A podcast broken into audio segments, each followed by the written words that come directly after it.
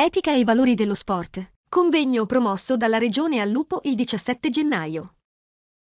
Comignago Comune rifiuti free. Ha raggiunto l'83% di raccolta differenziata. Ladri in fuga abbandonano auto. È accaduto a Borgomanero. Si tratta di auto di grossa cilindrata.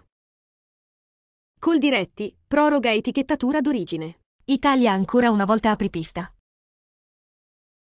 Piemonte, il 2023 secondo anno più caldo di sempre, il bilancio di ARPA. Preoccupazioni anche per la poca neve e il livello dei bacini idrografici. Oleggio, i dati sulla popolazione residente. Lieve incremento, più 7, rispetto al 2022. Controesodo, 3,5 milioni di italiani sulle strade. Cantieri sospesi fino a lunedì. Calcio, Serie D. Domenica RG Ticino in casa con l'Alcione, Gozzano ad Alba, Borgosesia ad Albenga.